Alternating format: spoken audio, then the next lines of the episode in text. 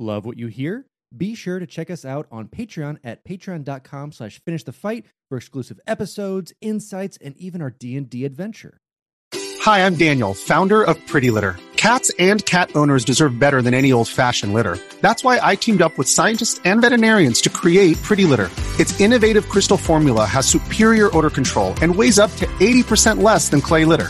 Pretty Litter even monitors health by changing colors to help detect early signs of potential illness. It's the world's smartest kitty litter.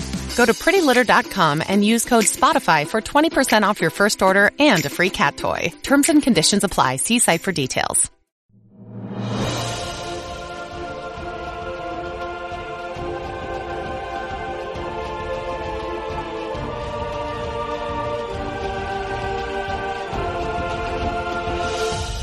Welcome back to Finish the Fight, a gaming podcast. where we produce and develop the highest quality gaming research in podcast form. I am your host, Alex Kendall, And I am your host, Derek Baker. and today we are talking about one of the games that has cemented itself in history as not only the most ported game, um, but as one of the kind of most important fantasy games that we've seen over the last decade or so, you know, as it's shifted and been made multiple times. Yeah, this game, um, we've seen it on various consoles over the last 11 years, um, which is pretty crazy to think about. You know, this game really came out on the cusp of these extended life cycles and these extended development cycles.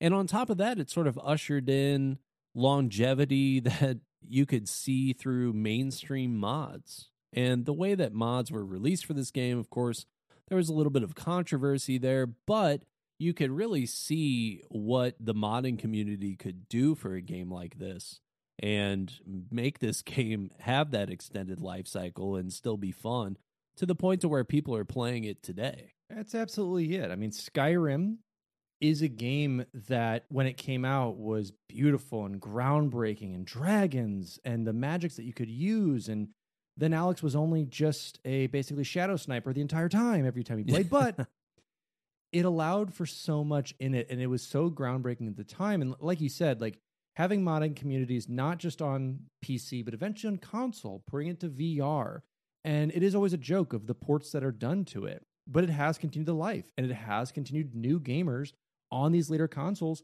to play what feels like a fresh version of it. And I'm very excited for the Elder Scrolls series as a whole, and I'm very excited for six. But today we are going to be talking about Elder Scrolls V Skyrim. The Elder Scrolls V Skyrim is an action role playing video game developed by Bethesda Game Studios and published by Bethesda Softworks. It is the fifth main installment in the Elder Scrolls series, following 2006's The Elder Scrolls IV Oblivion. It was released worldwide for Microsoft Windows, PlayStation 3, and Xbox 360 on November 11, 2011. The game is set 200 years after the events of Oblivion and takes place in Skyrim, the northernmost province of Tamriel. Its main story focuses on the player's character, the Dragonborn, on their quest to defeat Alduin the World Eater, a dragon who is prophesied to destroy the world. Over the course of the game, the player completes quests and develops the character by improving skills. The game continues the open world tradition of its predecessors by allowing the player to travel anywhere in the game world at any time and to ignore or postpone the main story indefinitely. Skyrim was developed using the Creation Engine, which was rebuilt specifically for the game. The team opted for a unique and more diverse open world than Oblivion's Imperial province of Cyrodiil, which game director and executive producer Todd Howard considered less interesting by comparison. Upon release, the game received critical acclaim with praise for its character advancement, world design, visuals, and dual wielding combat, and is considered by many to be one of the greatest video games ever made. Criticism targeted melee combat, the artificial intelligence of dragons, and numerous technical issues. The game shipped over 7 million copies within the first week of its release and sold 30 million copies on all platforms by 2016, making it one of the best selling video games in history.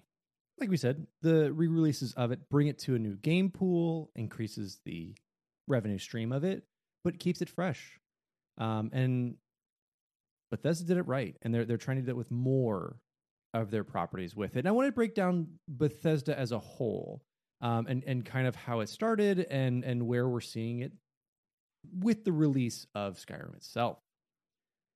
Prior to founding Bethesda Softworks, Christopher Weaver was a technology forecaster and a communications engineer in the television and cable industries. After finishing grad school, he was hired by the American Broadcasting Company, where he wrote several memos about the importance of alternative distribution systems and how satellites and broadband networks would impact network television, which landed him the position of manager of technology forecasting. After multiple national magazines quoted his article on the exciting prospects for cable distribution systems, he was recruited by the National Cable Television Association and created its Office of Science and Technology. In that capacity, he helped design high speed data communication systems for several member companies of the association. Eventually, Weaver became the chief engineer for the United States House Subcommittee of Communications, where he influenced legislation that affected the telephone, television, and cable industries. In the meantime, Weaver had also founded Video Magic Laboratories with a friend from the Architecture Machine Group at the Massachusetts Institute of Technology, or MIT. They had put together a 400 page business plan to commercialize their prior lab work, and through the Industrial Liaison Office at MIT, they came in contact with a wealthy family in the electronics industry that provided Video Magic with venture capital.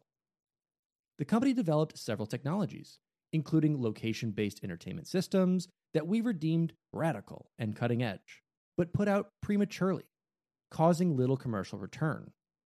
The funding family, having financial issues of its own, dropped out of the venture and sold off some of Video Magic's properties. After leaving the House subcommittee some years later, Weaver established Media Technology Associates Limited, renamed Media Technology Limited in March 1988, which they established in June 1981. The company provided engineering and media consulting for private companies and government organizations. And they had their offices in Maryland and New York. At Media Technology, Weaver worked with Ed Fletcher, an electrical engineer with whom he had collaborated at Video Magic on video games for Laserdisc based systems until that industry crashed in 1984. While waiting for potential new contracts, the company acquired an Amiga personal computer with which the two began to experiment. Fletcher was a fan of American football and suggested that they develop a football video game for the system, which Weaver supported despite no interest in the sport. Fletcher developed the game, later named Gridiron, out of Weaver's house in Bethesda, Maryland, in roughly nine months. His initial approach was to use lookup tables to map player inputs to predetermined outcomes. Weaver disliked this concept, and at his behest, he and Fletcher devised a more realistic physics based system. No artists or animators were involved in the project, which gave the game a subpar graphical presentation for the time. Weaver formed Bethesda Softworks on the proverbial kitchen table, in his words, of his Bethesda home as a division of media technology on June 28, 1986. The formation was described as an experiment to, quote, see if the PC market was a viable place to develop games. Weaver originally named the company Softwerke, spelt soft W E R K E, but found that the name was taken by a company based in Virginia. Weaver and the owner of that company agreed to coexist rather than fight over the title, and Weaver changed the name of his company to Bethesda Softworks. He had considered creating a unique name, such as one using the word magic after a quote from Arthur C. Clarke, but Bethesda Softworks ultimately stuck. Unlike Video Magic, Bethesda Softworks was entirely self funded, starting with roughly 100,000 US dollars. It was not attached to any business plan. Gridiron was released as the company's first game later in 1986 for the Amiga, Atari ST, and Commodore 64 systems. The initial release of a few hundred copies distributed in plastic bags was sold out within one week, to the surprise of Bethesda Softworks. Early games scored respectively in the gaming press. Electronic Arts was working on the first John Madden football and hired Bethesda to help finish developing it and acquired distribution rights for future versions of Gridiron. In June 1988, after no new cross console version of Gridiron had been released, Bethesda stopped work on the project and sued EA for 7.3 million US dollars, claiming EA halted the release while incorporating many of its elements into Madden. The case was resolved out of court. The first game Bethesda published and developed, based upon a popular film franchise, was The Terminator for the MS DOS. The title was released in July 1991, coinciding with the theatrical release of the film Terminator 2 Judgment Day. In 1994, the company released its best known project at the time, The Elder Scrolls Arena.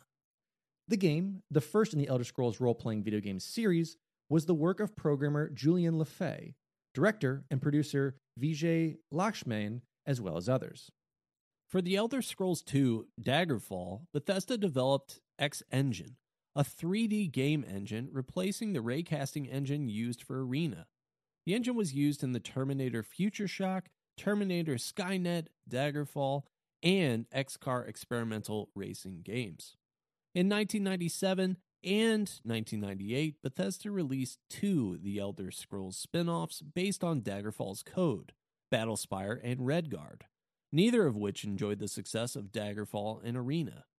The downturn in sales was not limited just to the Elder Scrolls franchise, and the company considered filing for bankruptcy as a result. In 1999, Weaver and Robert A. Altman formed the holding company ZeniMax Media, and in an interview with Edge, he described the company as being a top level administrative structure rather than a parent company for its holdings, explaining that ZeniMax and Bethesda, for all intents and purposes, are one thing, but Bethesda has no accounting department, we have no finance, we have no legal, and our legal department and our financial department is ZeniMax. We all operate as one unit. ZeniMax acquired Media Technology in July 1999, and Bethesda Softworks was reorganized as a division of ZeniMax. In 2001, Bethesda Game Studios was established, changing Bethesda Softworks to being a publishing brand of ZeniMax Media. In 2002, Weaver stopped being employed by ZeniMax. He later filed a lawsuit against the company, claiming he was ousted by his new business partners after giving them access to his brand and was owed $1.2 million in severance pay. ZeniMax filed counterclaims and moved to dismiss the case, claiming Weaver had gone through emails of other employees to find evidence. This dismissal was later vacated on appeal and the parties settled out of court. In 2007, the Fallout franchise was acquired by Bethesda Softworks from Interplay Entertainment, and the development of Fallout 3 was handed over to Bethesda Game Studios. On July 24, 2009, ZeniMax Media acquired id Software, and between 2009 and 2012, the company expanded publishing operations with games from independent third party developers such as Rebellion Developments Rogue Warrior, Artificial Mind, and Movements Wet, Splash Damage's Brink, and inXile's Hunted, the Demon's Forge. And so a lot of big moves being made by this company, especially after the eh, or in the 2000s rather. I don't know if you saw this interestingly enough on the Fallout topic. Bethesda has recently come out and said that even if they hadn't acquired Fallout, they were still planning on making a post-apocalyptic game which yes. And and that was a, that was a huge thing at the time. And that's also another interesting story i'd love to tell about the bungle of fallout 3 and then how it made its way basically pennies on the dollar to bethesda. Um but yeah i mean th- that was around that time too that we saw a lot of studios trending towards that in the late 2000s getting that gritty browns and post-apocalyptic creepiness and that like dystopia part of the future i think was coming like into the forefront of a lot of people. Um and it does. It, it has this shift from at that time uh, around those 2000s eras of looking at morrowind and oblivion um, which were these colorful bright kind of games that allowed for a lot of that fantasy the high fantasy to be involved into it and then was like how do we go on the total opposite and then you get that gritty post-apocalyptic dark humor of the fallout series and on that fallout topic let's jump into the development and what occurred as bethesda started to increase the amount of projects they're working on. You know, originally we are working on a lot of some third party stuff, getting it published, getting a couple workings, but now on their own. So, having completed work on Oblivion in 2006, Bethesda Game Studios began work on Fallout 3. It was during this time that the team began planning their next Elder Scrolls game. From the outset, they had decided to set the new entry in the land of Skyrim, incorporating dragons into the main theme of the game. Full development began following the release of Fallout 3 in 2008, and the developers considered Skyrim a spiritual successor to both Fallout 3 and previous Elder Scrolls games. The game was developed by a team of roughly 100 people composed of new talent as well as that of the series veterans. The production was supervised by Todd Howard, who had been the director of several titles released by Bethesda Softworks. And when it comes to the design aspect of the game, the team set the game in the province of Skyrim, designing it by hand. While similar in size to Oblivion's game world of Cyrodiil, the mountainous topography of the world inflates the game space and makes it more difficult to traverse than Cyrodiil, which was relatively flat. In designing Skyrim's world, the team opted for a different approach to what was taken with Oblivion. And art director Matt Carofano considered the epic realism of Skyrim's world design as a departure from Oblivion's generic representation of classic European fantasy lore.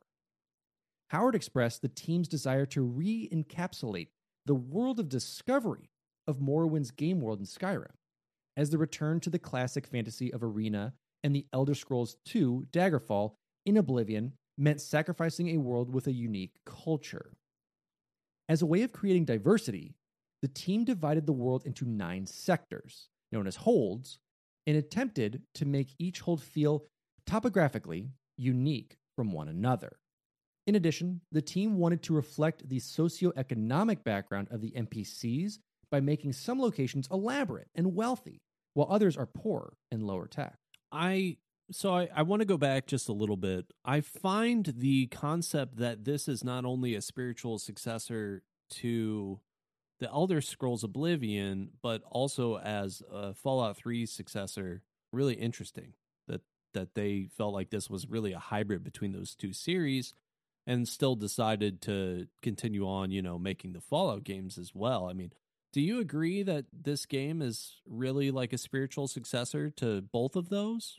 I would say, in terms of setting and lore and continuing it within Elder Scrolls, yes, but also just the next gen aspect of Fallout 3 into this. You you do see some combat mechanics that come back in melee combat. Um, you do see some of those aspects of how they changed up NPCs and how they act.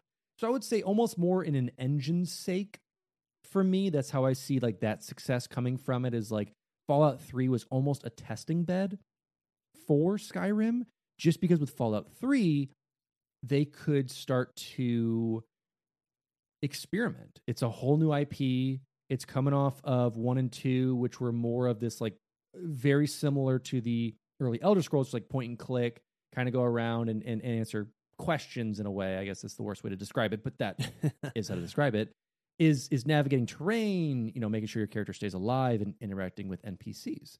And I think Fallout 3 started the idea of that and started the shift of it eh, and also creating like your own lore and your own character designs in it. Yeah, I definitely agree. I think Fallout 3 really does a, a nice job of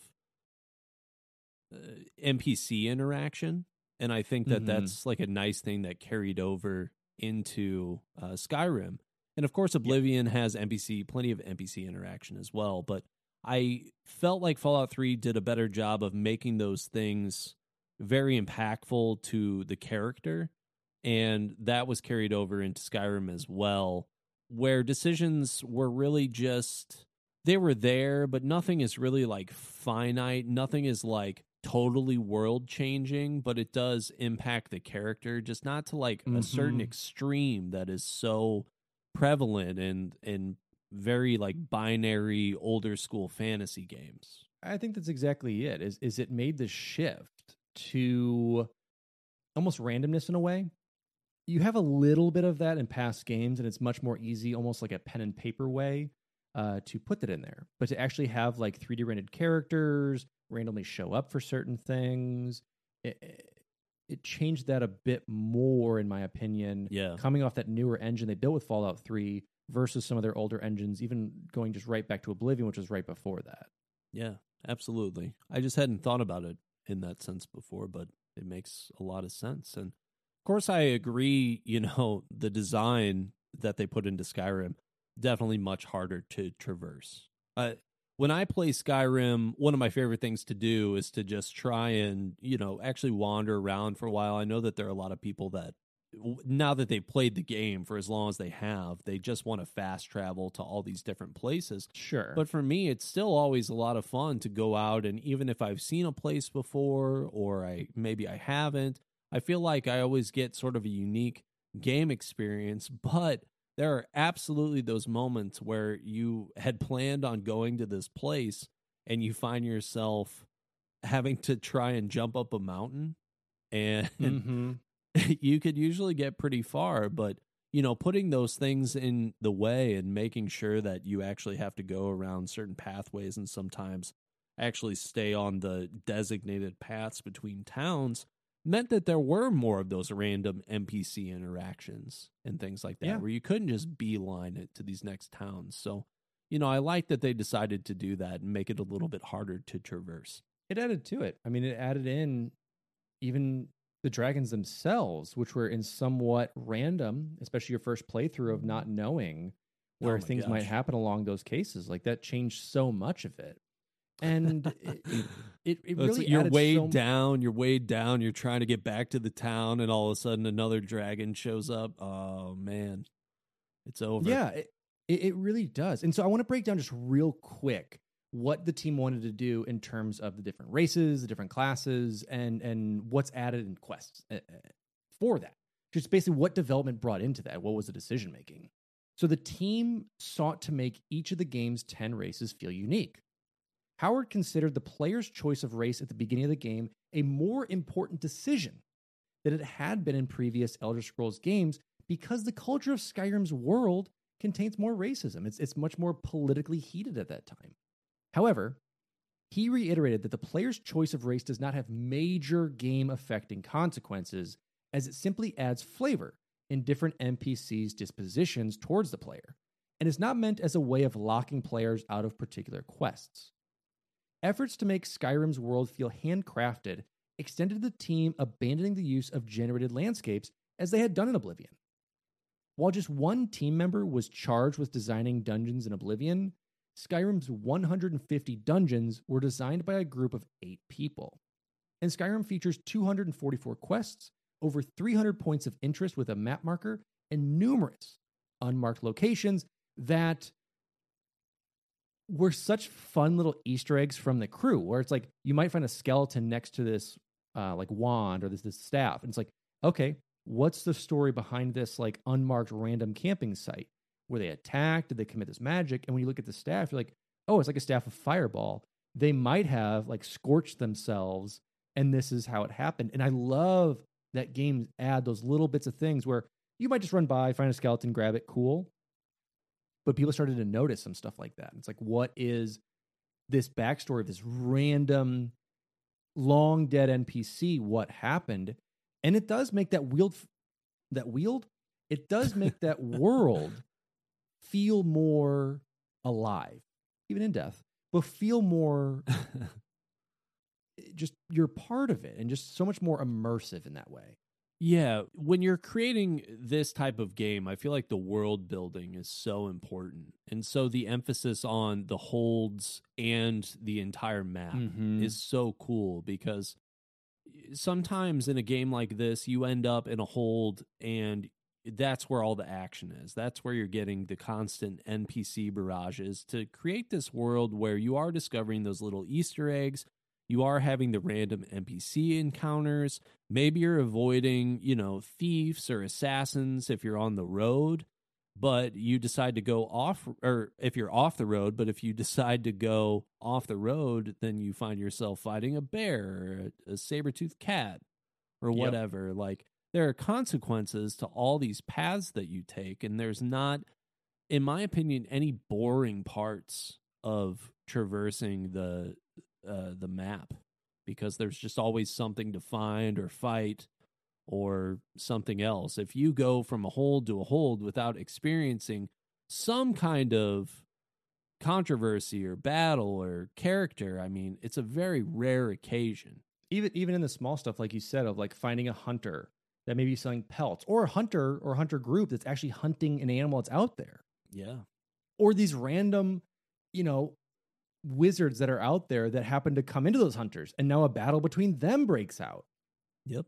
Or or a passing guard. Like it's it's it's such alive, and, and like they did so well, and that's where like I just said instead of just kind of painting it with you know an arbitrary brush of like let's just generate it and see what happens it's like no we're handcrafting we're putting these things in these are options that can happen when you're going along this way and it's really why again we can argue as much as we want about how silly it seems that skyrim's been released 30 times Yeah. it's why it's still around though I mean, I'm still waiting to upgrade my refrigerator to where I can play Skyrim on that. I haven't quite gotten to that level, but uh, almost soon very soon yeah, no, it is really cool. And we've talked about games in the past where uh, procedural generation is kind of implemented within a game to make it feel more unique. And I think that that does work. But this game sort of does that and takes it a step further, where those random encounters really feel very natural and not just like a random sequence of events for the Mhm. most part. And of course, I'm talking about in the vanilla gameplay. Mods have even taken that and, and made those encounters more realistic and more special. So, This episode is brought to you by Reese's Peanut Butter Cups. In breaking news, leading scientists worldwide are conducting experiments to determine if Reese's Peanut Butter Cups are the perfect combination of peanut butter and chocolate. However, it appears the study was inconclusive, as the scientists couldn't help but eat all the Reese's. Because when you want something sweet, you can't do better than Reese's. Find Reese's now at a store near you. If you're an athlete, you know the greatest motivator of all is the fear of letting your teammates down. After all, a team is only as good as its weakest link. So you owe it to those wearing the same jersey as you to be your best every time you step on the field. That's why there's no vape in team. When you vape, you can expose your lungs to toxic chemicals that can damage your lungs. If you're a step behind, the team's a step behind. Brought to you by The Real Cost and the FDA. So let's jump into the engine.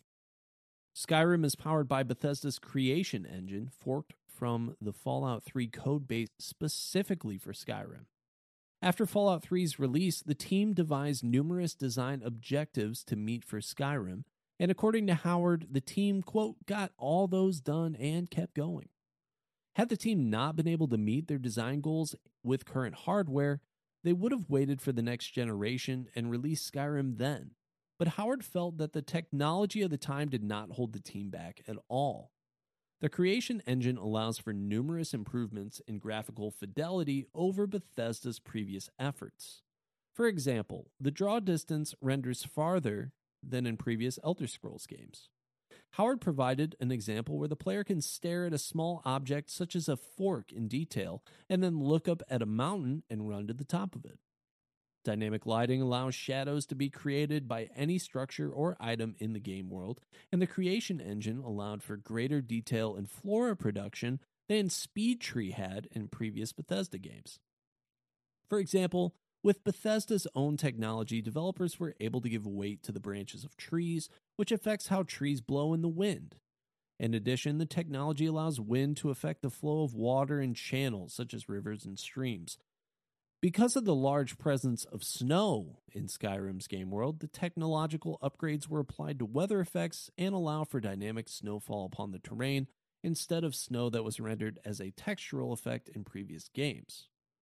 The team used Havok's behavior toolset for character animation, which allows for a greater fluidity between the character's movements of walking, running, and sprinting, and also increases the efficiency of the third person camera option, which had been criticized in Oblivion. The toolset allows interactions between the player and NPCs to take place in real time. In Oblivion, when the player went to interact with an NPC, time would freeze and the camera would zoom in on the NPC's face. In Skyrim, NPCs can move around and make body gestures while conversing with the player. Children are present in the game, and their presence is handled similarly to Fallout 3 in that they cannot be harmed by the player in any way, since depictions of violence involving children in video games are controversial. Skyrim uses the Radiant AI artificial intelligence system that was created for Oblivion, and it has been updated to allow NPCs to, quote, do what they want under extra parameters. The updated system allows for greater interactions between NPCs and their environments. NPCs can perform tasks such as farming, milling, and mining in the game world and will react to each other.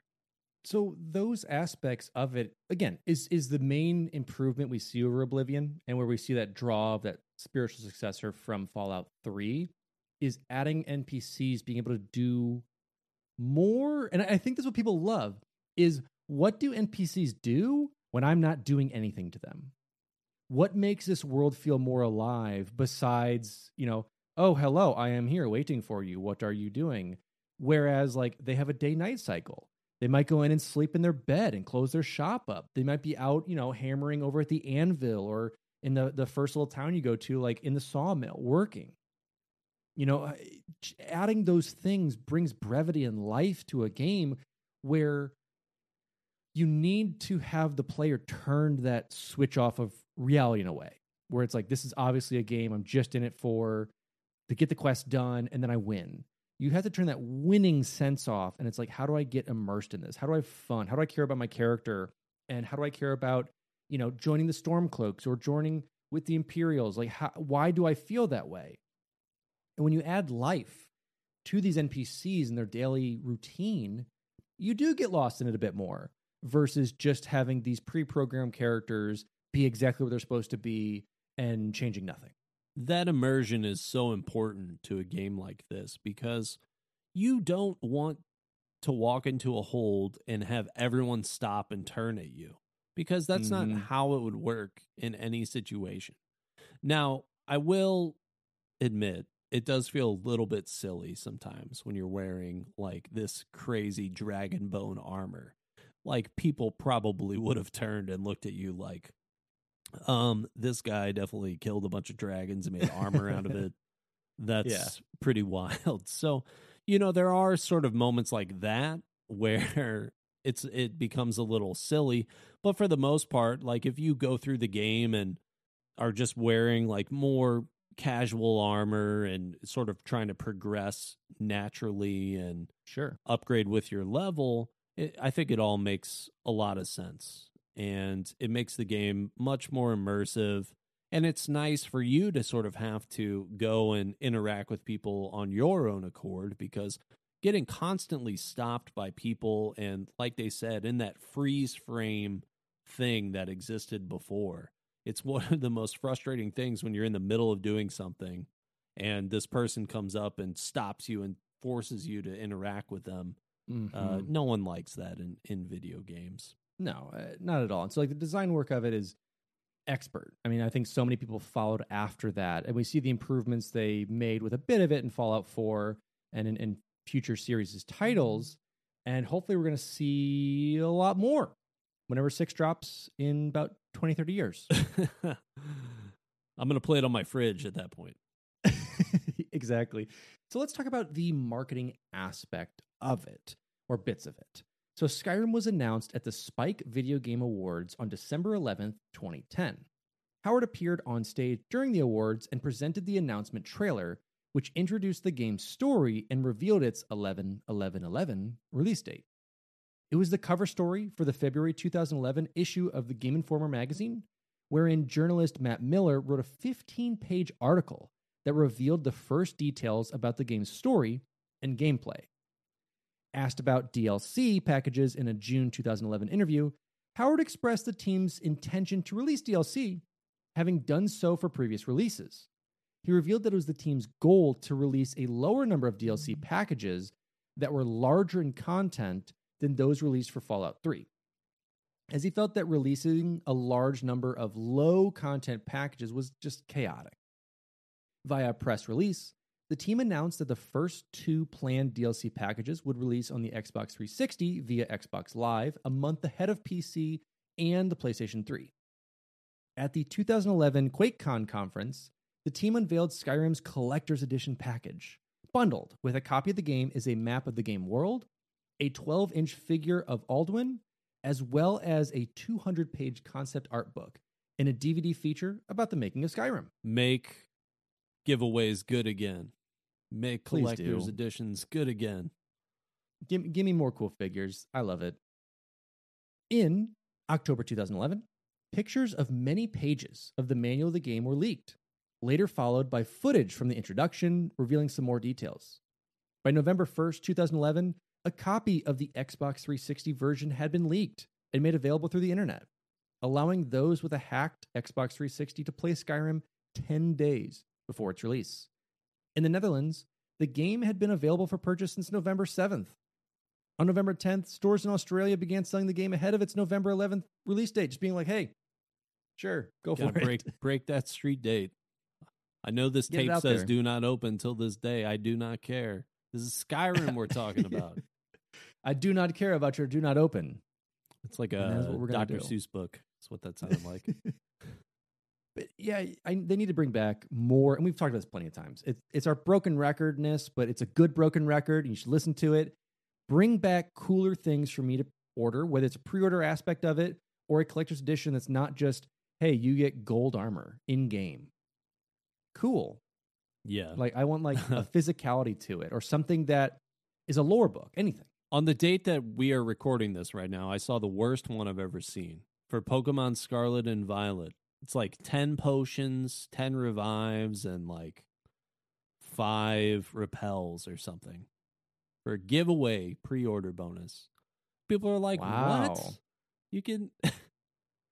You can, I mean, it's just a pre-order bonus, I guess. It's not a collector's edition like this. But people are like, I can, I can just fight like two people and get all this. Like, why would I commit Sure. to you? So they So got that Pokemon Go on the brain. yeah. So yeah, I mean the the 12 inch figure of Alduin really really cool. The 200 page concept art book. And Skyrim's been so good about uh, just releasing extra lore content. I think as a whole, and I think that Yeah. people who enjoy games like this are willing to go out and get those things and you know dive into not just the concept art and and things like that or maybe the development cycle processes like uh, I've got some really good content on Legend of Zelda books but you know Skyrim did such a great job just releasing extra lore extra content that Mhm, give mhm. a new perspective to these vanilla uh, missions within the game it, it, it really changed up so much about that in terms of marketing and being 11 11 11 giving us a street date and even going back the game was announced less than a year before it was released i mean i mean we're That's talking my favorite is kind, of, game when they do Yeah. that. I want then we get Beyonce release 6. at midnight. Random. they were good All Yeah, of a sudden and it just it shows there. up.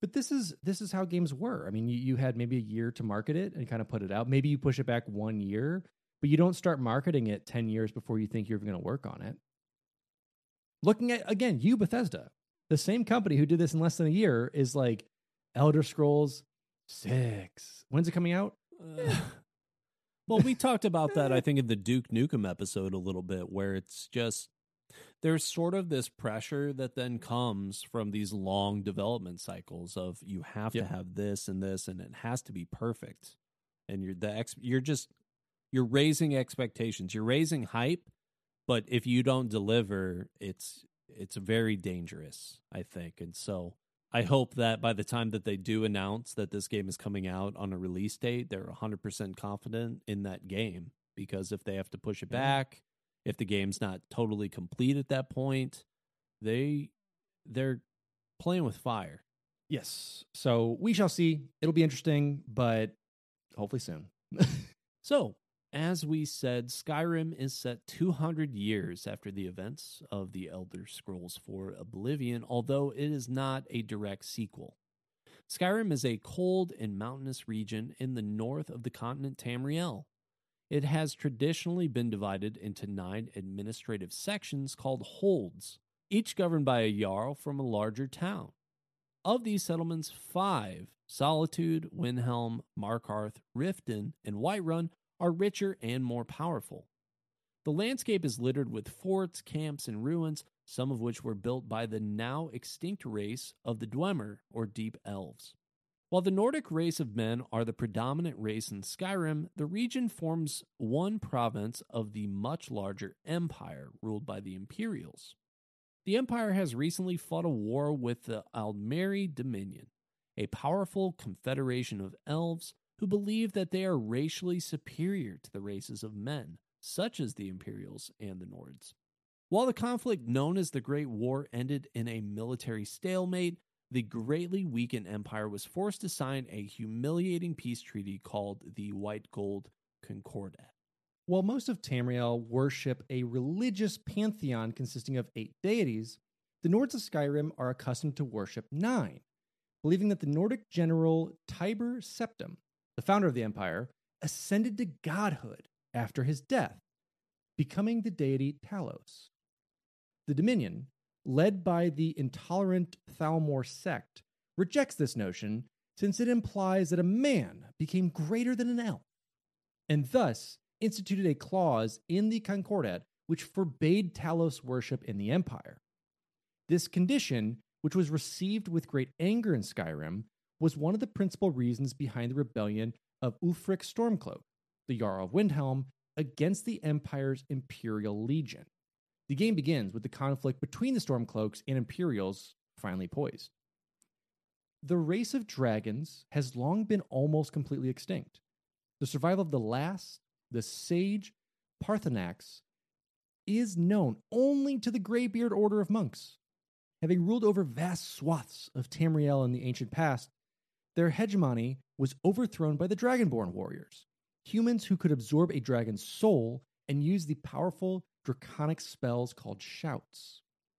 Three of the most powerful even managed to cast Alduin, the black dragon foretold to consume the world, into the currents of time using an Elder Scroll, a powerful and mystical artifact.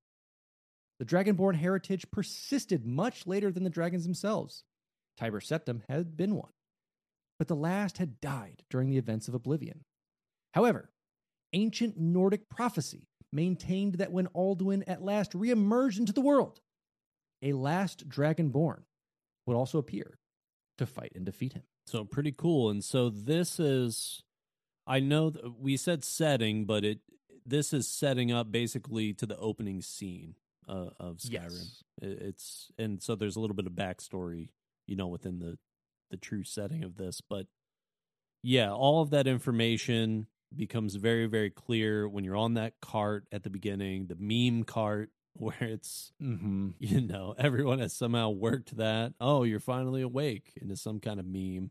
It's a, it's a great start to it, and and knowing that lore and history is is is big. I mean, if if you want to be more involved in the game or kind of an understanding of why do people not like elves here, why do people talk in certain points, and why is Talos this kind of feared but mystified god, but not as you start you learn a little bit about it as you start talking to some people who are not necessarily Nords and why the Imperials are like that, trying to maintain this balance it is a big thing to have that as like a history of why and how this happened. That makes more sense of okay, I'm a dragonborn, that's cool. But what are they?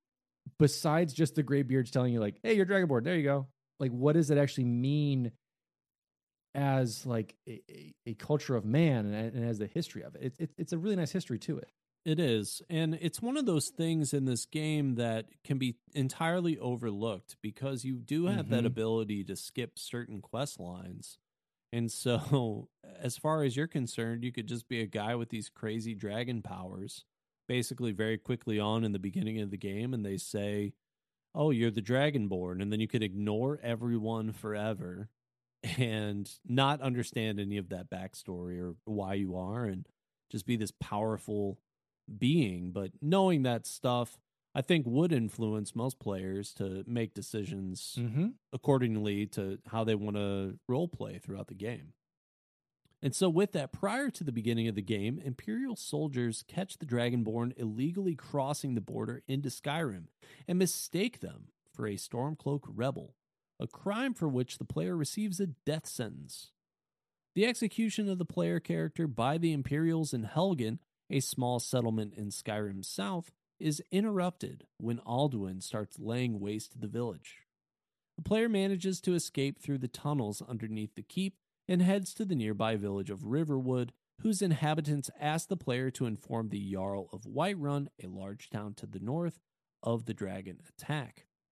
After meeting with Jarl Balgruuf and retrieving a tablet with information about the dragons from a nearby burrow on his behalf, the player kills a dragon which attacks nearby and absorbs its soul. After shouting, the player is informed that they must be dragonborn and is soon summoned by the graybeard monks. After a long journey and climb up the throat of the world, the tallest mountain in Tamriel and home of the Greybeards, the Dragonborn is informed by Arngeir of their heritage and role in stopping Alduin and begins their training.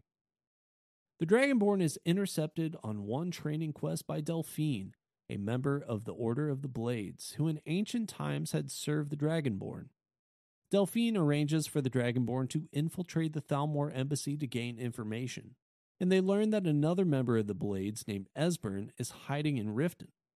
When Delphine and the Dragonborn find him, he reveals that the ancient Blades had carved a massive engraving in a temple in the Reach, an unstable region in Skyrim's west. This carving, called Alduin's Wall, depicted the dragon's defeat at the hands of the ancient Nords and Esbern deciphers that those warriors had used a special shout to remove his ability to fly. The Dragonborn questions Arngeir, who reveals that the shout goes against the creeds of the Greybeards. He directs the Dragonborn to Paarthurnax, who lives on the summit of the throat, to better conceal his existence. Paarthurnax reveals that although neither he nor anyone else knows the shout, Alduin's defeat through the power of an Elder Scroll had left a gash in time, and theorizes that reading a scroll would allow the Dragonborn to look through time and learn the shout from those who created it. Having delved into a massive Dwemer city called Blackreach, far below the ground, the Dragonborn retrieves the scroll and reads it on the throat, the site of the ancient battle. Alduin arrives and fights with Paarthurnax and the Dragonborn, who has learned the shout and overpowers Alduin, who ends up fleeing the Dragonborn learns from Esbern how to summon a dragon named Odahviing, whom they trap in Whiterun with Jarl Balgruuf's assistance. Odahviing, believing that the Dragonborn is mightier than Alduin, turns on his former leader and reveals that he has gone to recover his strength in Sovngarde, the Nordic afterlife, where he feeds on the souls of the dead. Since the portal to Sovngarde cannot be reached on foot, Odahviing bargains his freedom in exchange for flying the Dragonborn there. Entering Sovngarde, the Dragonborn meets the three heroes who had defeated Alduin originally, and with their help, the Dragonborn slays Alduin. You know that's right. We're coming for them dragons. The old dragons. It's it's a cool story. It's it's one of those that I never again, my first playthrough, I think it was like 80 hours and I barely touched that main story quest. I just kept Yeah. going like seeing cool camps and jumping to cities and joining this guild and murdering stuff. Yeah.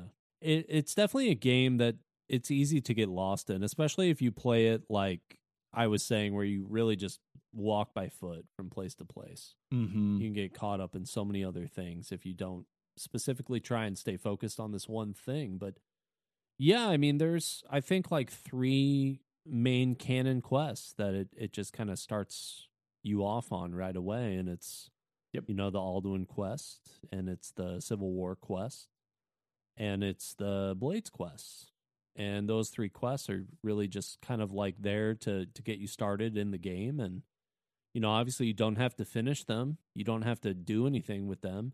And it's cool that Bethesda sort of gave people the option if they didn't want to do that. Yeah. So uh, and and you can complete certain parts of certain quests without those things necessarily interfering with each other and really develop what kind of character you want to be.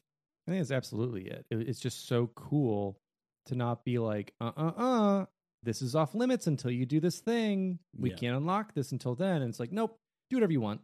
Like, we're going to scale this stuff with your level and things will get harder as you go along. But there's never anything that's like exceptionally restricted, except for like, you know, if a dragon does fight you, it is tougher early on. Yeah, and you know, you can continue to go and and learn shouts and you don't Mhm. learn uh Fus Roda without the help of the Greybeards, but you can Yep. learn plenty of other shouts and use those just by going into different dungeons and exploring and and fighting people, but if you're going into this blind on the vanilla playthrough, you know, they at least set it up for you in a way to where all this backstory is there.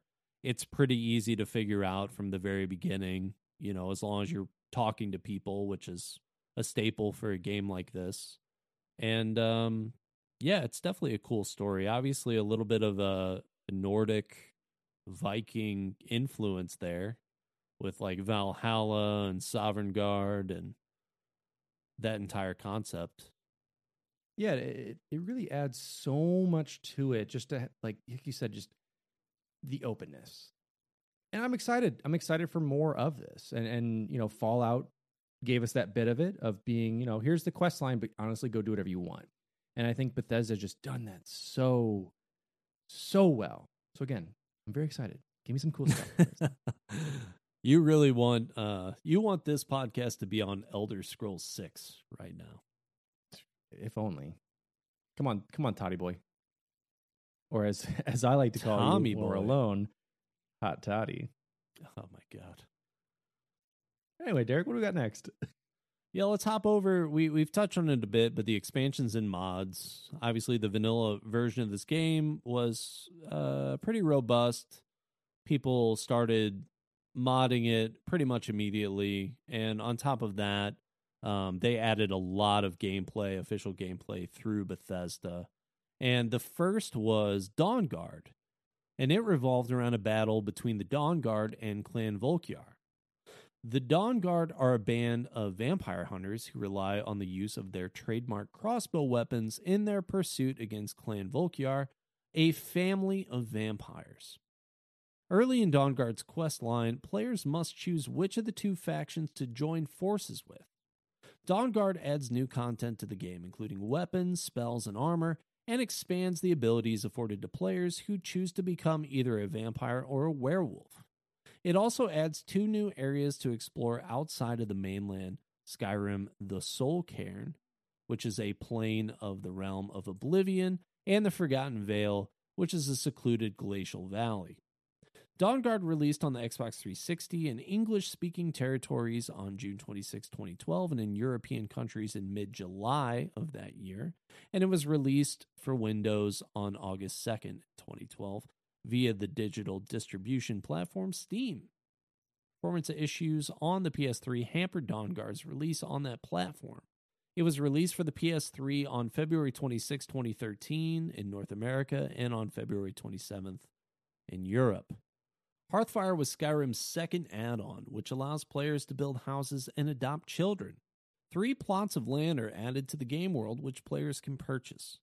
Once land is purchased, players build a small basic house, then select rooms to add on. The house and its additions are built from raw materials such as lumber and clay, which can be gathered or purchased. Players may also adopt up to two children and have them live in their home, along with the player's spouse. Hearthfire was released for the Xbox 360 on September 4th, 2012, and for Windows on October 4th, 2012. It was later released for the PS3 on February 19th, 2013, and February 20th in North America and Europe, respectively. Dragonborn is the third and final add on for Skyrim, and it revolves around the player character's efforts to defeat Miraak, the first Dragonborn who has become corrupted and seeks to control the world. The add on takes place on Solstheim, an island northeast of Skyrim, which is presented as an open world. It adds new content to the game and allows players to ride on the backs of dragons, along with other shouts that can be learned exclusively on the island. Dragonborn was released for the Xbox 360 on December 4th, 2012, for Windows on February 5th of 2013, and PS3 on February 12th of that year. In April 2013, Bethesda announced via their blog that they were moving on from Skyrim and preparing to work on other projects.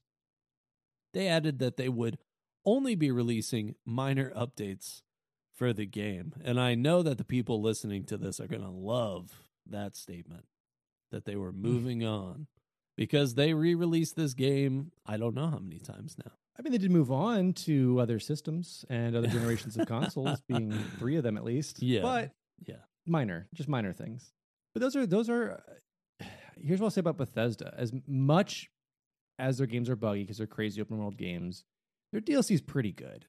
It adds a lot in there. Fallout Three added a lot in there. Fallout Four even had some stuff that I really enjoyed with their add-ons, Yeah. and it was cool to see that something that's not just horse armor, something that's actually like a, a larger aspect to it. I And there- think there the were expansions for this it, were great.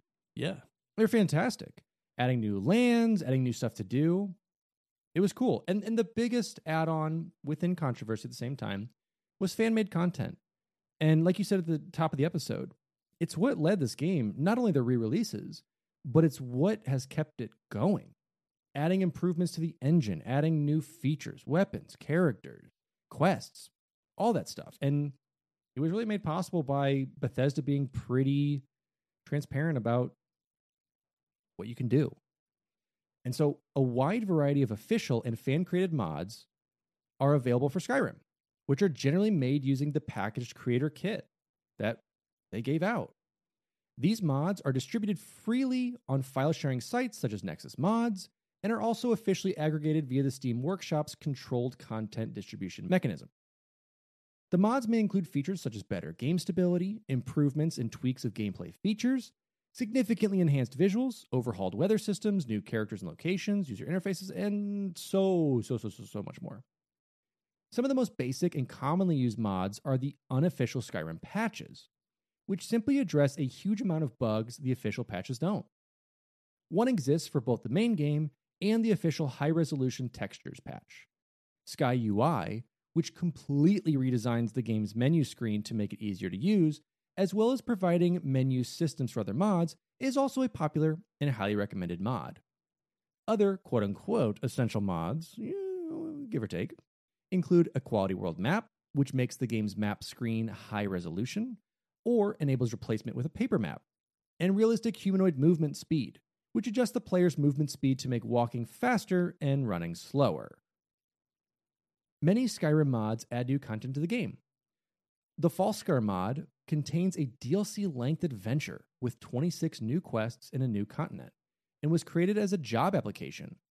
Its creator was later hired by Bungie.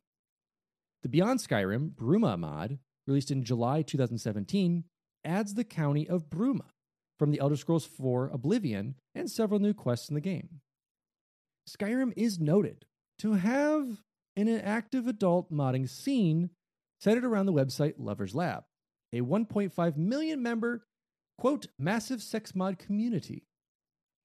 Its owner, Ashal, created a mod template for the game known as Sex Labs that enabled the creation of adult themed mods by providing a, quote, foundation of thousands of animations and basic game functions. While largely within the bounds of typical erotica, the mods also include numerous kinks, such as BDSM, with some containing a meaningful story. Many of these modders remain anonymous, as, quote, expressing sexuality in public or in the media beyond holding hands and kisses remains largely taboo.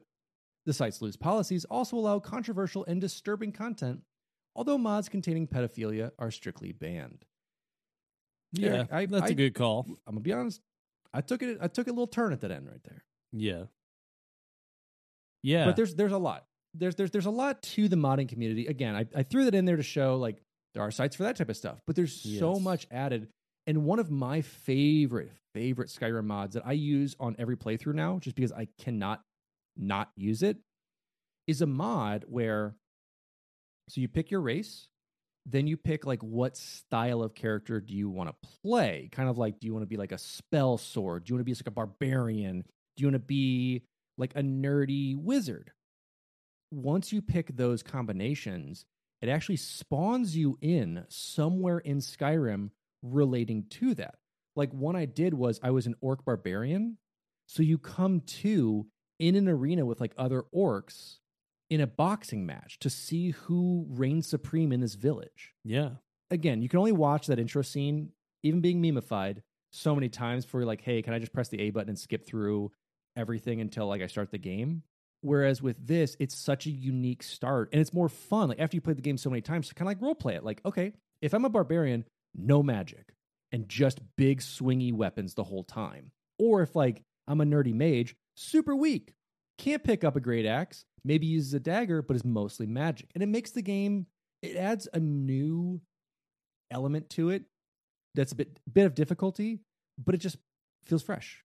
Yeah, you know, Dragon Age did a really great job of that, depending on what kind of character you wanted to be, what kind of class Mhm. of character you wanted to be, setting you up in these sort of unique backstories. Whereas Skyrim, you always end up in the same scenario at the very beginning of the game, and you always end up on the same three quest paths. Mm-hmm. But if you're someone that is looking for that rejuvenated interest in the game or, you know, more of a motivation to play a character in a way that you hadn't before, I think mods like that are fantastic for things like that. oh yeah, And on top of that, I you know, one of my criticisms of Skyrim, I guess, would be that while you can be anything, you can also be everything. Yep. So it's like if I want to be a guy that holds a shield and shield bashes and uses one sword or two hands weapons or uses a two handed weapon, you know, I can be all of those things in one character, as well as being a master damaging mage, destruction mage, Mhm.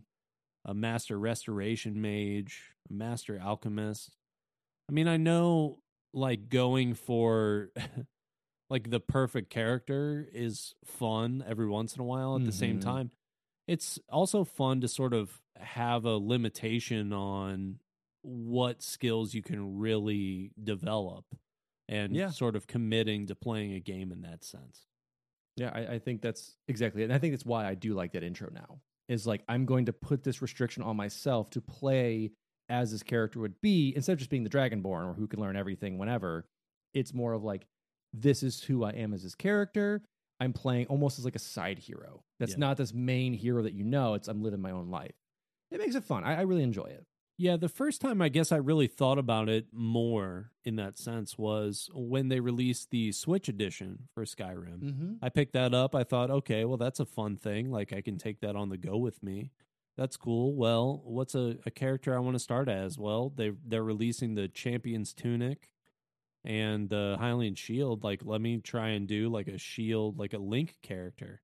And then I thought Yeah. about like, you know, Link has like most of these skills already in some capacity. Like, you know, Ocarina of Time, he can use Din's Fire, he can use the Mhm. electricity, the ice, the archery, the sneaking, the shield, the agility, the almost everything as well. Sure. And, you know, it's like once you're kind of playing that way and developing all of those things, it it sort of I think takes away from the game. So definitely I, I agree, like one of my favorite mods. So of course there was some controversy in 2015, Valve Corporation announced a paid mods feature for Steam, with particular emphasis being placed on the Skyrim mods, and this led to a huge backlash, as well as a petition that gained more than 130,000 signatures. Parodic Skyrim mods were even created to protest the decision, such as Beth the Beggar, a character that will sit around your game and ask for money for no reason. A week later, Valve reversed the decision, stating that stepping into an established years old modding community in Skyrim was probably not the right place to start iterating. And uh, I agree with that. Mm-hmm. Another controversy involving Skyrim mods occurred in 2021, in which Nexus Mods stated that they would no longer allow older mods to be removed from their website, following a 30 day grace period in order to prevent problems with the collections feature, which allows for batch downloading of mods. This caused a backlash due to modders losing control over their work, which led to many of them leaving Nexus Mods for other sites prior to the grace period ending. Arthmoor, one of the game's most popular modders and the creator of Live Another Life, Open Cities Skyrim, and the Paarthurnax Dilemma, moved to the site AFK mods instead, arguing that a modder had a legal right to delete their content. And I agree with that as well. You know, Mhm. it's uh, when you're when the company that releases the game is basically supporting mods, especially. You know, I, Oh, I- even if they don't, I, I think mods are are fine. But especially when they are, you know, obviously open in support of that content to have these other outside companies that didn't create um, the original video game, which you and I have talked about, we consider them to be art pieces, and then on top of that, you know, to to control mods, which are then an art piece reminiscent of the original. You know, I, I just feel Yeah. like you're you're overstepping. You're overstepping, and and I agree with the backlash. Yeah, and, and I understand like I understand Nexus want to be like 30 day grace period uh, because we don't want just like people get pissed off at us that mods are gone. Like we almost almost an announcement period for that. Um, being like, mm, it's not going to leave. Sorry, it's going to stay forever. Um, when it is like their own property they made, sure, it's based off an engine or a coding for that, but they custom coded all of it themselves. They may have created even assets and and stuff that they made. Yeah. So for like a site to be like, nope, it's it's going to be here forever. It's like, mm, nope. it's Yeah. not. It's going to be like when, when we say it is. Yeah. Yeah, it is a it's sort of an uncharted territory. But I think that the benefit outweighs the negatives, you know. It, and maybe the people hosting these things are just not doing a great job of being upfront about what the expectations are for mods that are released on their platforms and made available. And you know, I think that's maybe more of a more realistic conversation between modders and those hosting sites, but at the same time, like I don't think that I think that you know, controlling mods in that sense or automatically charging for things is a little bit more of a predatory practice. Mm-hmm. It's taking advantage of what's already established. Exactly. So in 2017, Bethesda announced the Creation Club, a storefront for Fallout 4 and Skyrim in which players paid for new content, some of which was created by fans who were compensated by Bethesda for their work. This was compared by some critics to paid mods, although Bethesda did not characterize them as such to avoid backlash. Skyrim Anniversary Edition was released in November 2021, containing 48 previously released Creation Club items, as well as 26 new Creation Club items. And so it, this is sort of like the hybrid, I think, between the previous situations. Yep. They try and make good on it, and it does. It does. If people go to it and they're like, "Hey, here's my thing. I'd love to make like a dollar per download or something like that." It's like, cool, sounds great. Let's do it. And so it, it adds that in there. But again, it's to this point and how mods kind of always been.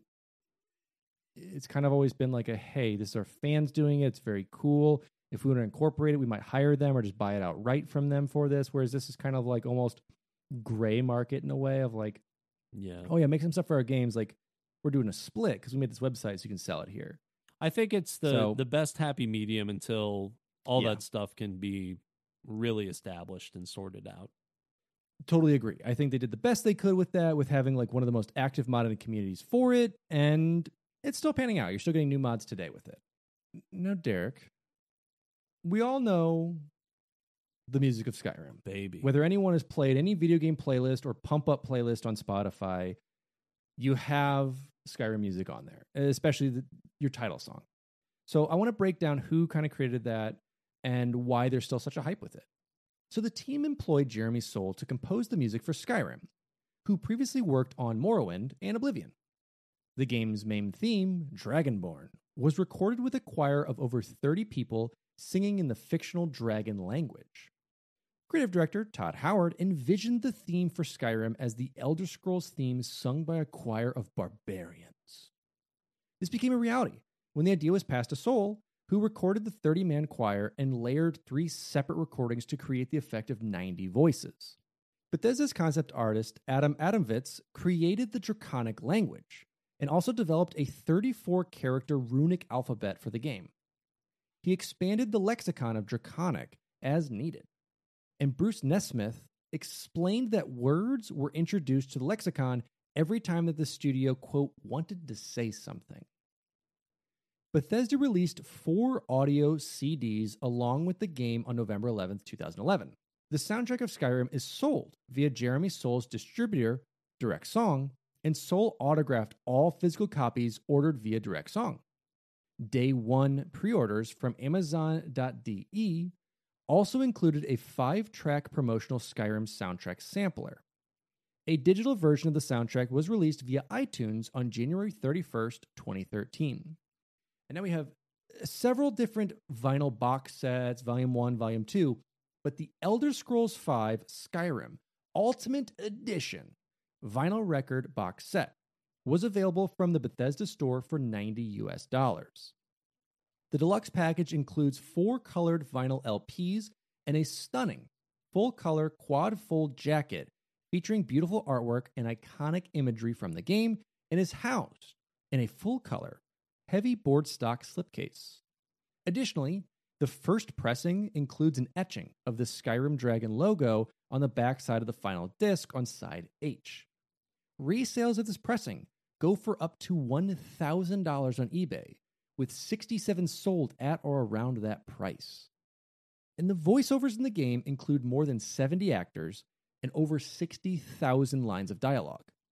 Casting director and production supervisor Timothy Cubbison worked with Bethesda to evaluate auditions and oversee the recordings.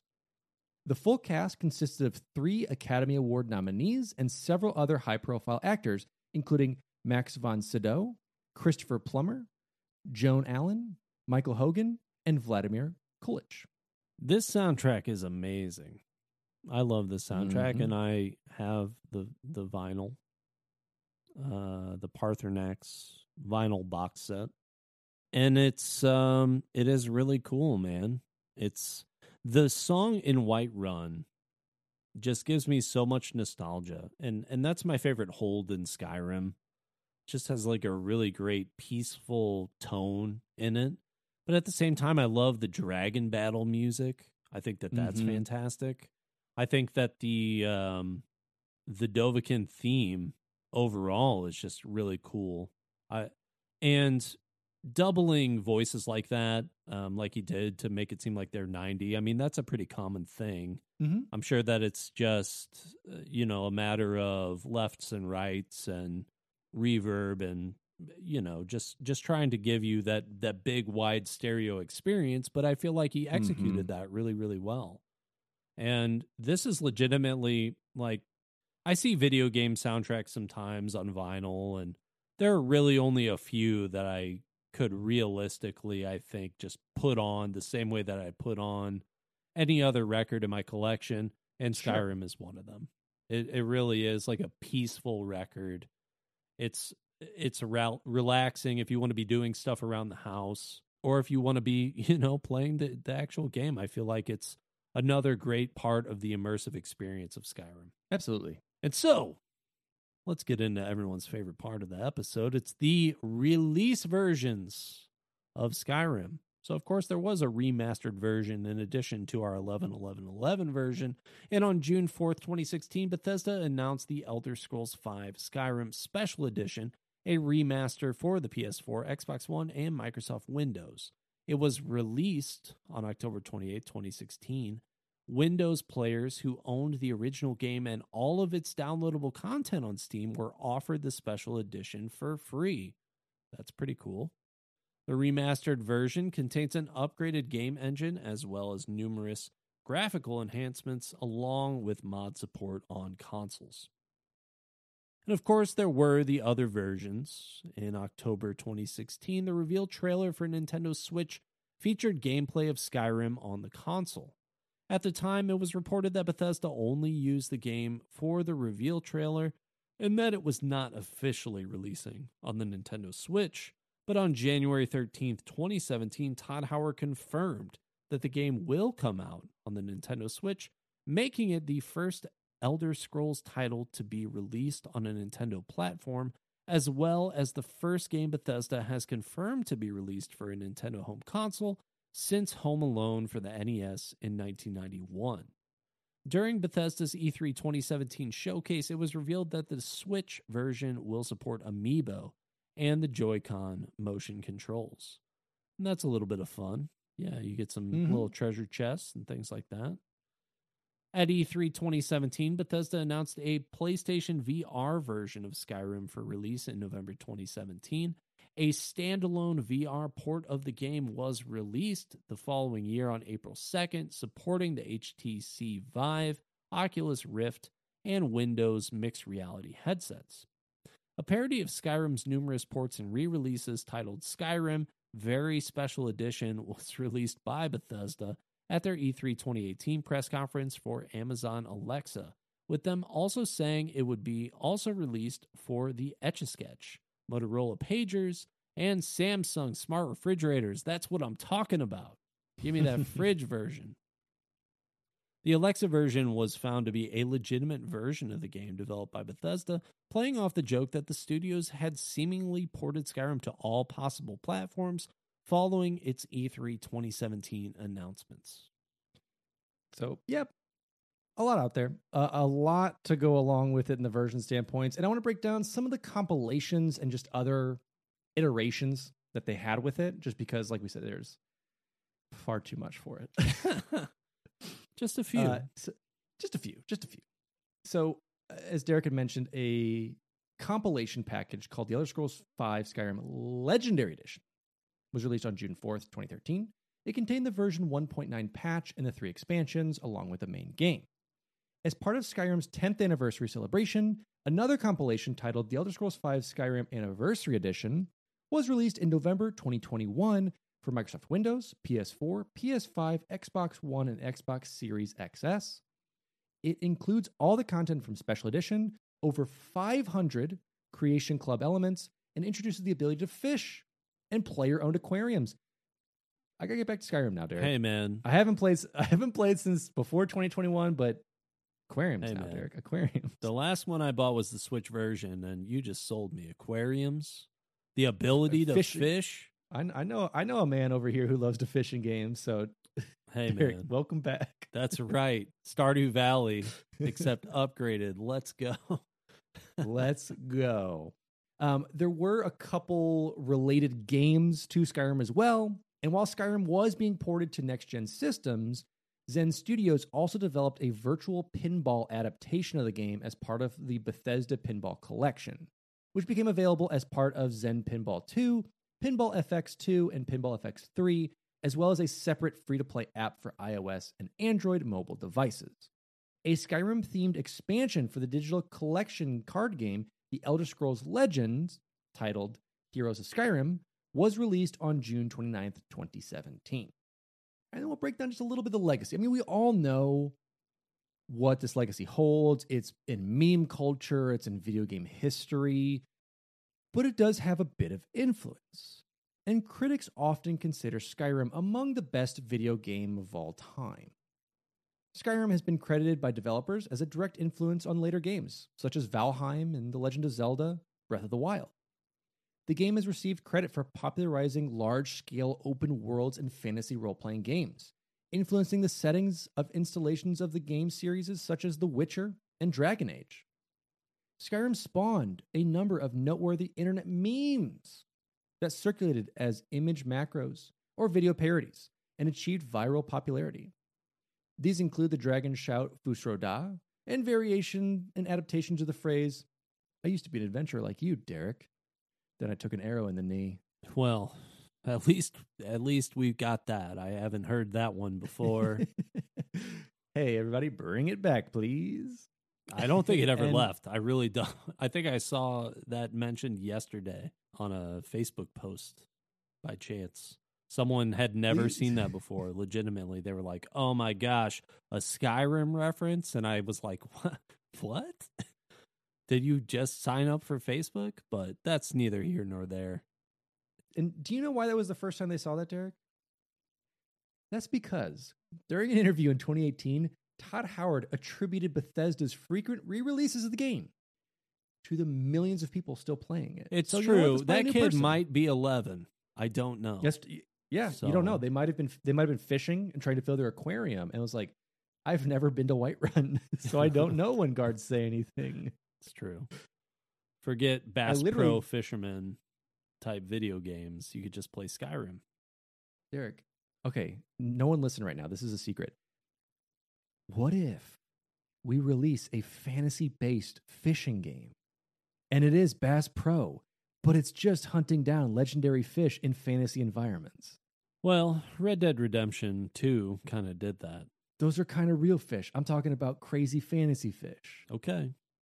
Let's right, develop let's work on this game. We'll develop this together. This is good. Good. It's Secret, and I trust too. all of our listeners will not steal the idea or sell it. Thanks, guys. Exactly. Perfect. So during the first day of release, going back to that 11 11 11, Mhm. Steam showed over 230,000 people playing Skyrim concurrently. Within two days of the game's launch, 3.4 million physical copies were sold. And of those sales, 59% were for the Xbox 360, 27% for the PS3, 14% for the PC. That's right, Xbox 360 Master Race.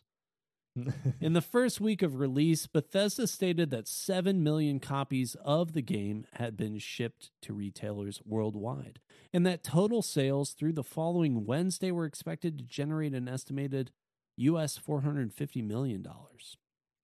By December 16, 2011, this had risen to 10 million copies shipped to retail and around $620 million, so about 170 million increase. Shortly after its release, Skyrim was the most played game on Steam by a huge margin, with double the number of players as Team Fortress 2, the second place game. In June 2013, Bethesda announced that over 20 million copies of the game had been sold. Regarding sales to the PC, Todd Howard stated in an interview with Rock Paper Shotgun that, quote, Skyrim did better than we've ever done on PC by a large, large number. And that's where the mods are. That feeds the game for a long time. You're right, Todd. mm-hmm. Electronic Entertainment Design and Research, a market research firm, estimates that the game has sold 22.7 million copies worldwide. In November 2016, Howard announced that Skyrim had sold over 30 million copies. Skyrim received critical acclaim upon release. The removal of the character class system present in previous The Elder Scrolls entries was well received. The art style of the game world drew acclaim from many reviewers who welcomed the departure from Oblivion Cyrodiil. Jason Schreier of Wired described the land of Skyrim as a Viking inspired treasure trove of flavor and charm, noting its contrast to Cyrodiil, which he considered generic by comparison. Many reviewers praised the large number of things to do in the world outside of the main story. Reviewers welcomed the ability to dual wield weapons and magic. An editor for PC Powerplay felt that the dual wielding ability, quote, transforms the tactical scope of each combat encounter. However, reviewers were critical of the melee combat, feeling that it had not been improved upon as much as other areas in the game. Justin McElroy of Joystiq felt that, quote, what should be thrilling fights in Skyrim are often weighed down by the same clunky melee system Oblivion suffered from. I can agree with some of those criticisms. I, I do think the melee is a little. It's like, yeah, you're hitting buttons, but at the same time, it's reminiscent of those old school RPGs where you're just letting your character swing at something and it's a miss or it's a hit or it's Yes, Something It's else. floaty. It's very floaty. It doesn't. It never feels meaty. I do like. I, I will say this. I do like that they added in like a kill camera, and you'll do like a sweet Oh, like yeah. head chop or something cool. Like that feels meaty. Or whenever you fire an arrow and you get that like slow motion, like following that thing go. That's what I always know. I made the perfect shot. Yeah, I'm stealth Right up that- some kind of elk. right Oh, up that elk's ass. That's how you know. of course, the game received minor criticism in several other areas. The quality of the main quest divided some reviewers. While the dragon battles were well received, some reviewers observed flaws in the AI for dragons. Many reviewers noted glitches while playing Skyrim, some game breaking. Nick Cowen of The Guardian pointed out that the game's glitches were a trade off for its ambitious scope and that he had experienced glitches that forced him to reload earlier saves. So, um, I definitely agree with the dragon AI thing because Mhm, mhm. you'd be in the middle of a fight with one of the dragons, but they'd see, they'd fly away and see an elk, or something and start fighting Yep. it. And it's like, wait a minute, man. Like, I don't want to chase this thing down. I just spent 700 arrows. He's almost killed me. Like, how do you just ignore a dragon? You want the dragon souls. It's a, a massive part of the game, Mm-hmm. and it just flies halfway across the map. I agree. That was 100% frustrating. but also justified in that same statement of saying it is it's grandiose. It was insanely ambitious to do all this. So like you're not going to even if you hired a thousand playtesters, someone's still going to find something that breaks their game somewhere when you're doing all of this because not everyone jumped on that chair, grabbed that fork, looked left, looked right, then jumped slightly taller to get stuck. You can't necessarily always predict those things. Absolutely. So, but it is, it is insanely ambitious, and it's they did fix a lot of it over time, and modders brought it up to fix the rest of it. Crowdsourcing finishing games. Is that is that the new era? I mean, that's pretty much where we are. But to wrap this up, At the Arrows launch of Skyrim- okay, yes, we will use that. Will be used. Eh, Please, everyone, bring that back. Bring that back into above all meme culture. Just throw it on everything. It'll everyone will understand. It'll be beautiful. but at the launch of Skyrim, many technical issues of varying severity were reported. Some examples include a texture downscaling issue on the Xbox 360 version when the game was run from the hard drive, crashes, slowdown, and frame rate issues in the PS3 version when some save files exceeded 6 megabytes, commonly occurring due to extended gameplay times, and various crashes and slowdowns on the Windows version. According to Skyrim's director Todd Howard, the notion that bugs were caused by, quote, restrictive RAM is incorrect. Howard says, quote, it's literally the things you've done in what order and what's running. Like, we didn't restrict it. It just so happens to be like what you're doing causes these things. Since release, several patches have been published to address technical issues and improve overall gameplay. And critics often consider Skyrim among the best of the video games of all time. And within that, like we have to fully agree that I know we say that phrase for most everyone, not Duke Nukem, but most everyone else Oh, kind of falls in that best video games of all time. bubblegum to the knee fired. and I want to I want to shrink that down and say, yes, it's one of the best video games of all times, but it's there because not only is it a fun, engaging, creative game, but it shifted the industry. It made open scale things plausible on these consoles. And yes, Morrowind and Oblivion were open world in a way, and they definitely were. But getting that scale, getting that for the most part, load times down. So it didn't feel like you were loading for 30 seconds every time you opened or closed a door. And it felt so much more jointly together instead of an open landscape where there was things to do, but everything between it was desolate. It, it, it brought that to life. And so I think to expand on this more, Derek, as always, let the people know why did we choose this game and what do you think of it? This is a 10 out of 10 game for me. You know, I I've experienced plenty of issues within Skyrim and I go back and I play this game now and I can see the you know, I play the vanilla version and can see a lot of the graphical um age within the game and I can Mhm. see a lot of the issues compared to modern games that I that I also love and enjoy. But this game really was such an incredible immersive RPG experience, a great single player experience that I feel like a lot of publishers now are just getting away from because it's expensive to make. It is ambitious. And people have short patience for things that don't work.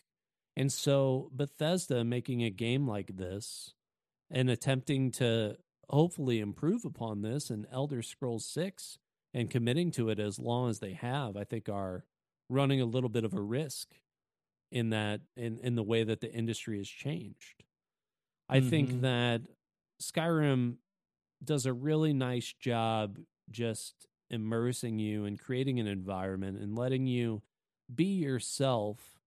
And the only criticisms I feel like that exist from this game are from people that have played it so much that they've noticed so many little details or things that they think could be improved upon.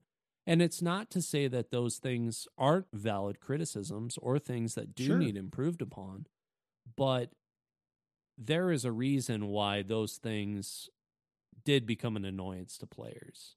And it's because this game was so good and so addicting that people made mods for it for years and years and years, are still playing it, still love it.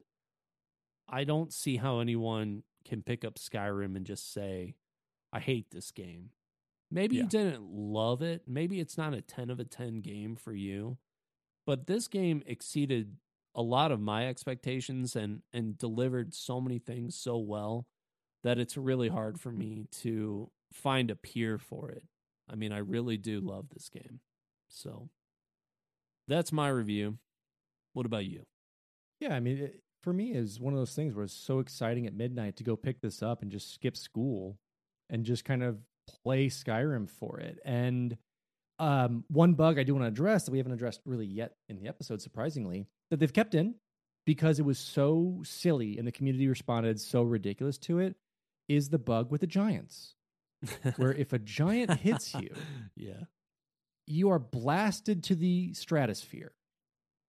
And it was an oversight uh, that happened, but it's such a beloved, dumb bug that it's stayed.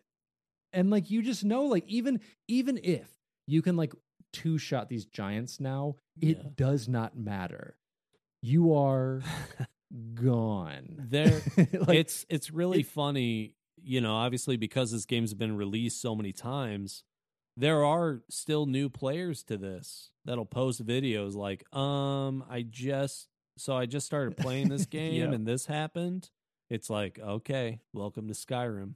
it's it's so much fun to have like those little things where like they could have patched that out and it could have been you know and it could be that they wanted giants to one hit you but not launch you to the stratosphere it's just you die. And like that's like that's more frustrating than anything. But like when you first get hit and you're like what?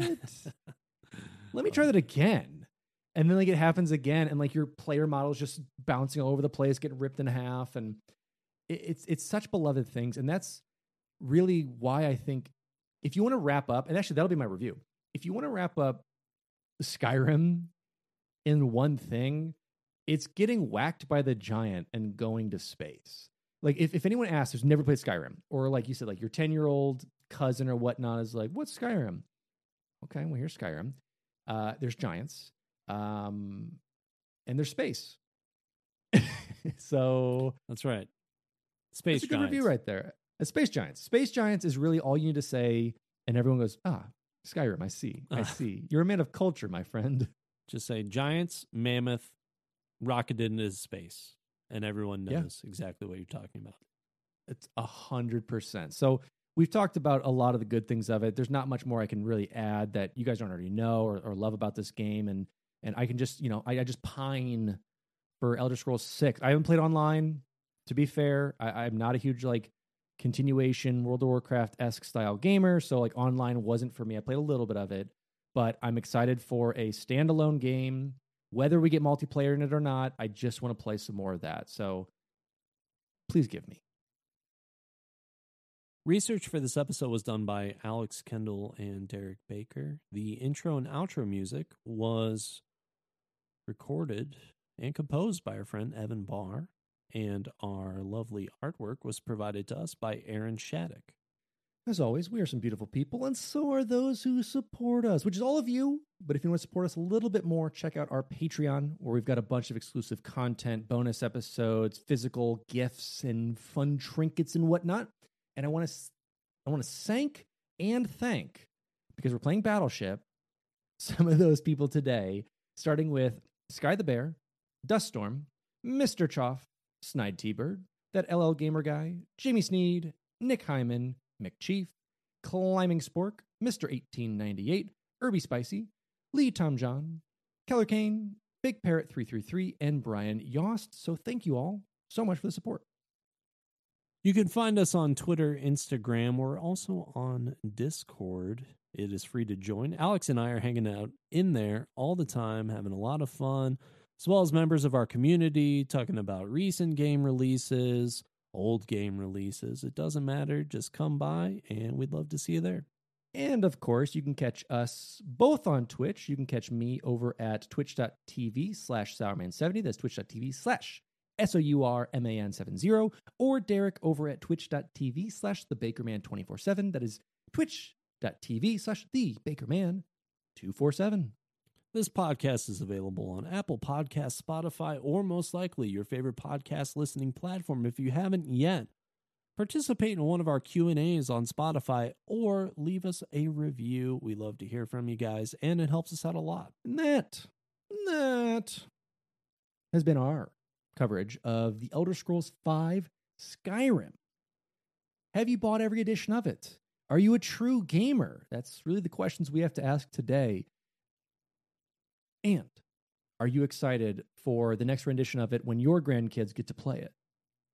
Let us know. As always, I am your host, Alex Kendall. and i am your host Dovahkiin And this has been Finish the Fight, a gaming podcast.